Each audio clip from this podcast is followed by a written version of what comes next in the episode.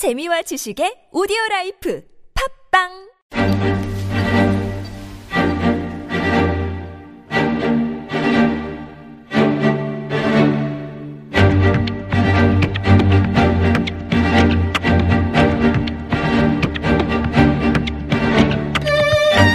뽀얀거탑에서 진행된 의료상담만을 정리해 선보이는 뽀얀거탑 의료상담입니다.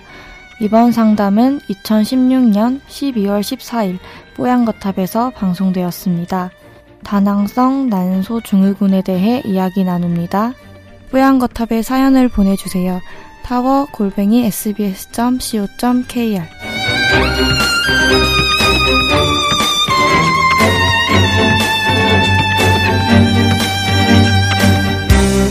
네, 본인은 다낭성 난소 증후군이란 음, 그, 진, 그, 어, 이런 걸 진단이라고 하죠. 예, 진단을 받으셨답니다. 지금 이분 사, 35 되셨는데요.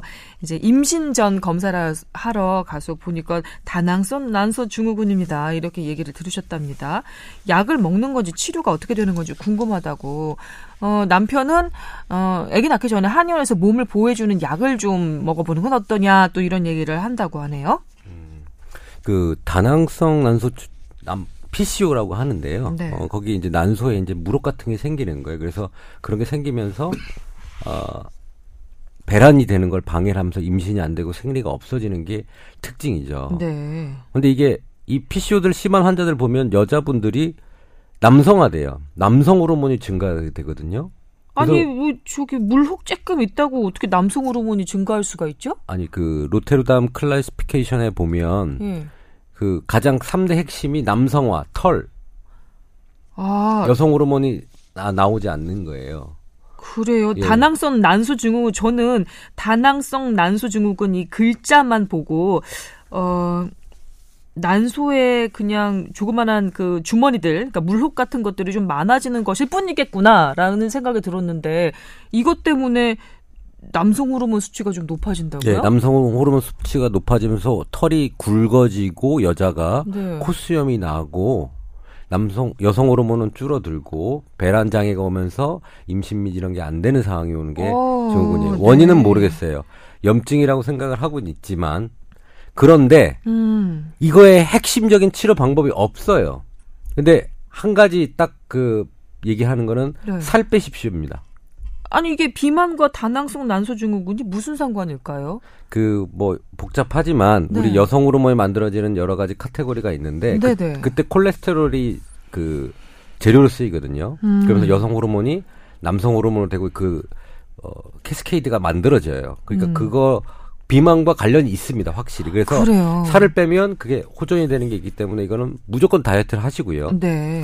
그다음에 진단을 받을 때 보통 초음파로 받는데 네. 경미한 경우에는 약간의 무록이 있다가 또 금세 사라지기도 합니다. 음. 아마 이분의 초기이기 때문에 있다가 없다가 할 수, 보일 수가 있어요. 음. 컨디션에 따라서. 네. 그러니까 이- 이분은 이게 더 병이 진행이 안 되려면 네. 살 빼십시오. 아, 일단, 네. 일단, 그, 마른 몸인 여성인 경우에도 다낭성 난소 증후군이 생길 가능성은 있나요? 있죠. 근데 예. 이분 만약에 지금, 어, 나는 살 하나도 안 쪘는데 라고 얘기하면 뭐라고 해 주시겠어요?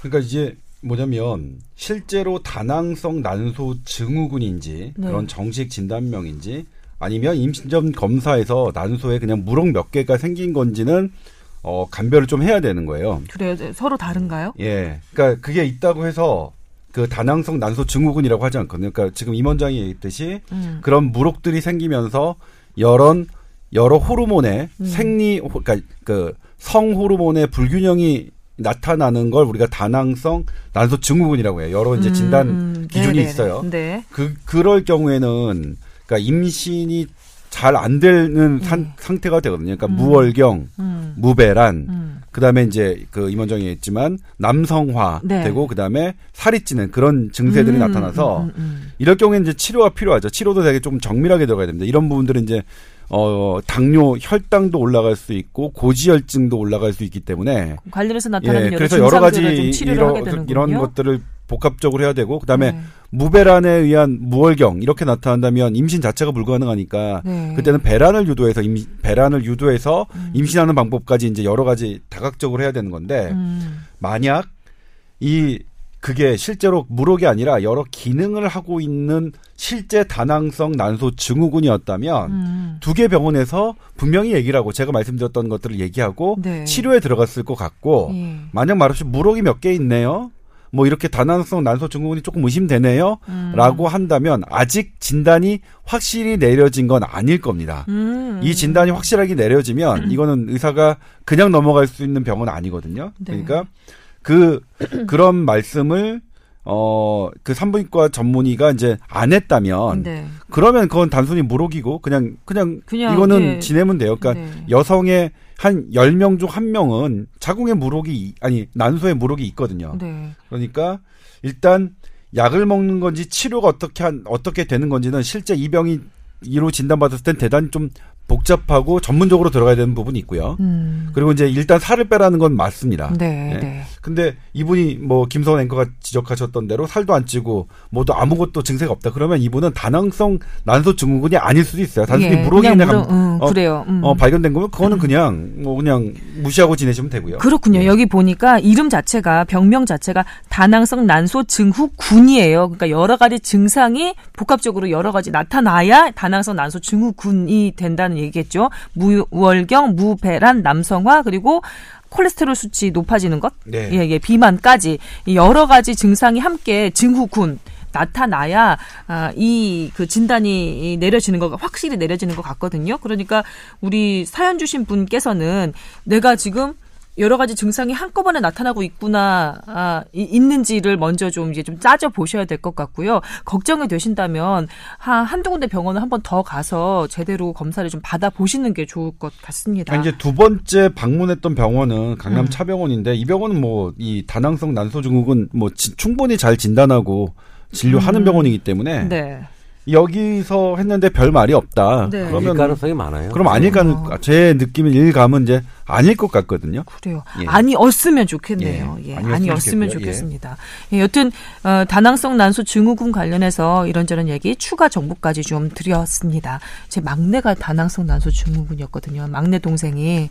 예, 근데 뭐 아주 예쁜 얘기 그냥 빠박 나서 아들 둘 지금 예, 열심히 키우고 있습니다. 그러니까 만약에 예, 예, 의심된다고 하더라도 너무 예, 예, 뭐 많이 걱정하지는 않으셔도 될 것 같아요. 스트레스가 만병의 근원이거든요.